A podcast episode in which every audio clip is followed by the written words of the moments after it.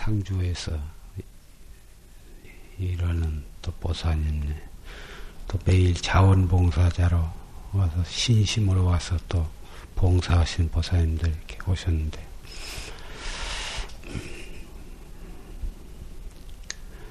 행자는 앞으로 생사 문제를 해결해서 어, 대도를 성취하고 일체 중생을 제도하려는 그런 원력으로 세상의 모든 것을 다 포기하고 출가를 결심하고 나온 사람들이라 벌써 그 사상, 그 생각, 신심이 예, 다른 사람과 다를 것이다 그 말이에요. 그러니 출가할 때 이미 이 절에 올 때 완전히 새로 태어난 사람들이요. 그래서 모든 것이 정말 무상을 철저히 깨닫고 오직 부처님 법에 의지해서 나의 몸과 목숨을 다 바칠 그러한 각오가 된 사람들이라 거기에는 조금 더 사심이 있을 수가 없고 자존심, 허영 그런 것이 있을 수도 없고 그런 사람들이라 사소한 얘기는 내가 할 필요가 없다고 생각을 하고 마음을 그렇게 가졌기 때문에 항상 하심하고 서로 서로를 존경하고 서로 서로를 자비와 지혜로서 모든 사람을 상대하고 그러니 자연히 화합이 될 것이다 그 말이야. 서로 존경하는 데에서 화합이 이루어지는 거고 자기 자존심만 내세우고 다른 사람을 없이 여기고 무시하고 그런 데에서 화합이 깨지는 것인데 이미 출가를 결심을 할 때 자존심이 없어진 거고 다 각기 불성을 가지고 있는 불법을 믿기 때문에 서로 서로 존경할 수밖에 없고 그렇다면은 자연히 화합이 이루어진 것이요. 승가 승가란 말이 인도 말로는 쌍카인데 쌍카란 말은 뭔 말이냐 하면 화합이란 말이거든. 그래서 어, 서로 서로 화합을 해야지 화합을 아니하고 어, 못하는 사람은 아직 발심이 덜 된 사람인 거예요.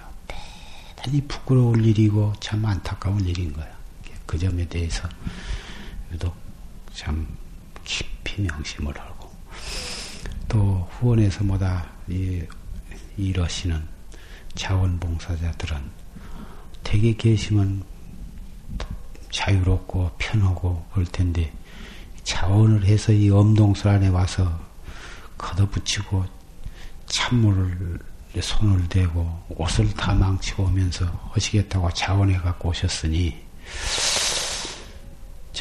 그렇다고 해서 여기서 무슨 굉장한 대우를 해드린 것도 아니고 무슨 어, 월급을 드린 것도 아니고 그런데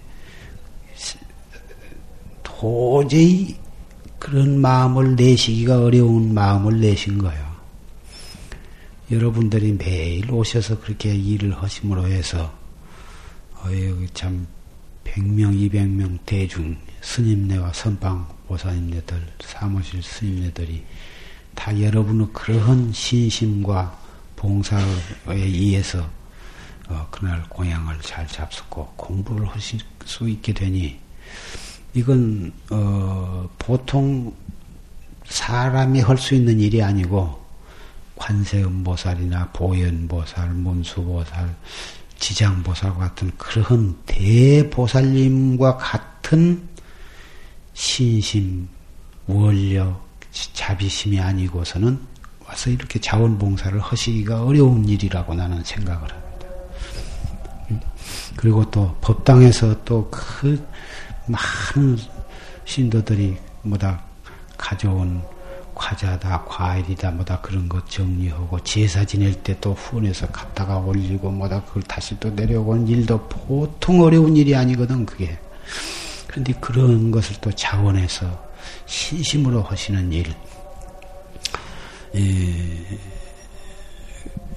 그러니 그런 원력과 신심으로 일을 하시되 누가 그렇게 칭찬을 해드린 것도 아니고 어, 뭘 잘못하면은 또 이제 잘못했다고 뭐 이래라 저리라 또 그렇게 자연히 원주심이나 별자심은 잘못한 것은 보고 또 이렇게 잘하라고 어, 이렇게 지시를 할 수도 있고 그런데 예, 보통 사람은 칭찬해 준 것은 좋아하고 잘못했다고 한 것을 지적을 해 주면 다 듣기 싫어하기 마련이거든.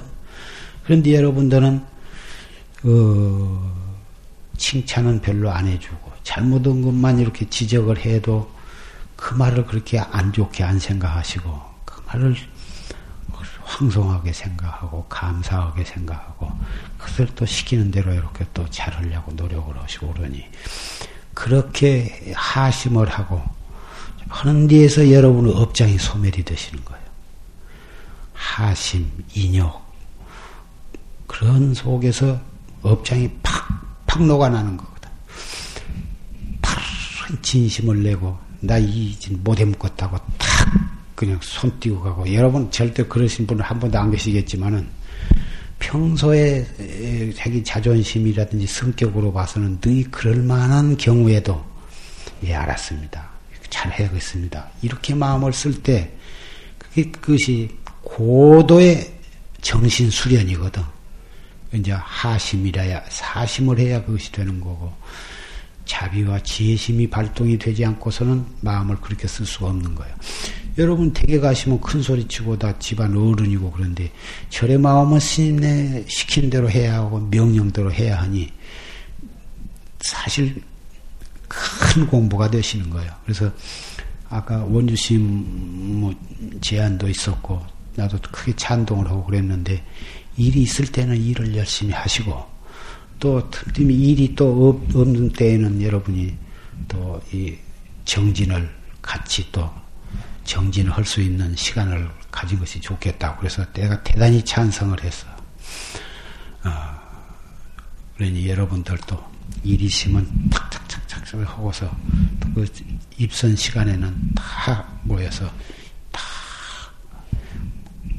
기존 상주 보사님네들이나 매일 자원봉사한 보사님네나 후원 행자님네들도 다 같이 딱 정진을 하고. 이런이라고 복잡하고서 법문 들을 시간도 없으시고 뭐다 그런데 그런 시간을 이용해서 또 법문도 한 편씩 들으면 더욱 좋고. 이렇게 해서 사무실 스님네나 후원에서 뭐다 봉사하는 여러분이나 또 선방에서 공부하는 스님네 보살님네가 전체가 다 이 앞에서 끌고 뒤에서 밀고 그러면서 한 분도 나고자가 없이 복과 지혜를 겸해서 닦아가면서 우리가 견성 성불을 그런 원력과 신심을 다짐하면서 말씀을 맺고자 합니다. 날씨는 춥고 그런데 여러 가지로 고생이 되시겠지만은 어피차 수행이라고 하는 것은 고행이라고 조르스님이 말씀하셨어. 그 고행 속에서 모든 공덕이 이루어지는 것이니까 그렇게 알고 어찌든지 서로 후원해서 조용조용하게 절대로 후원해서는 큰 소리가 나서는 안 되거든.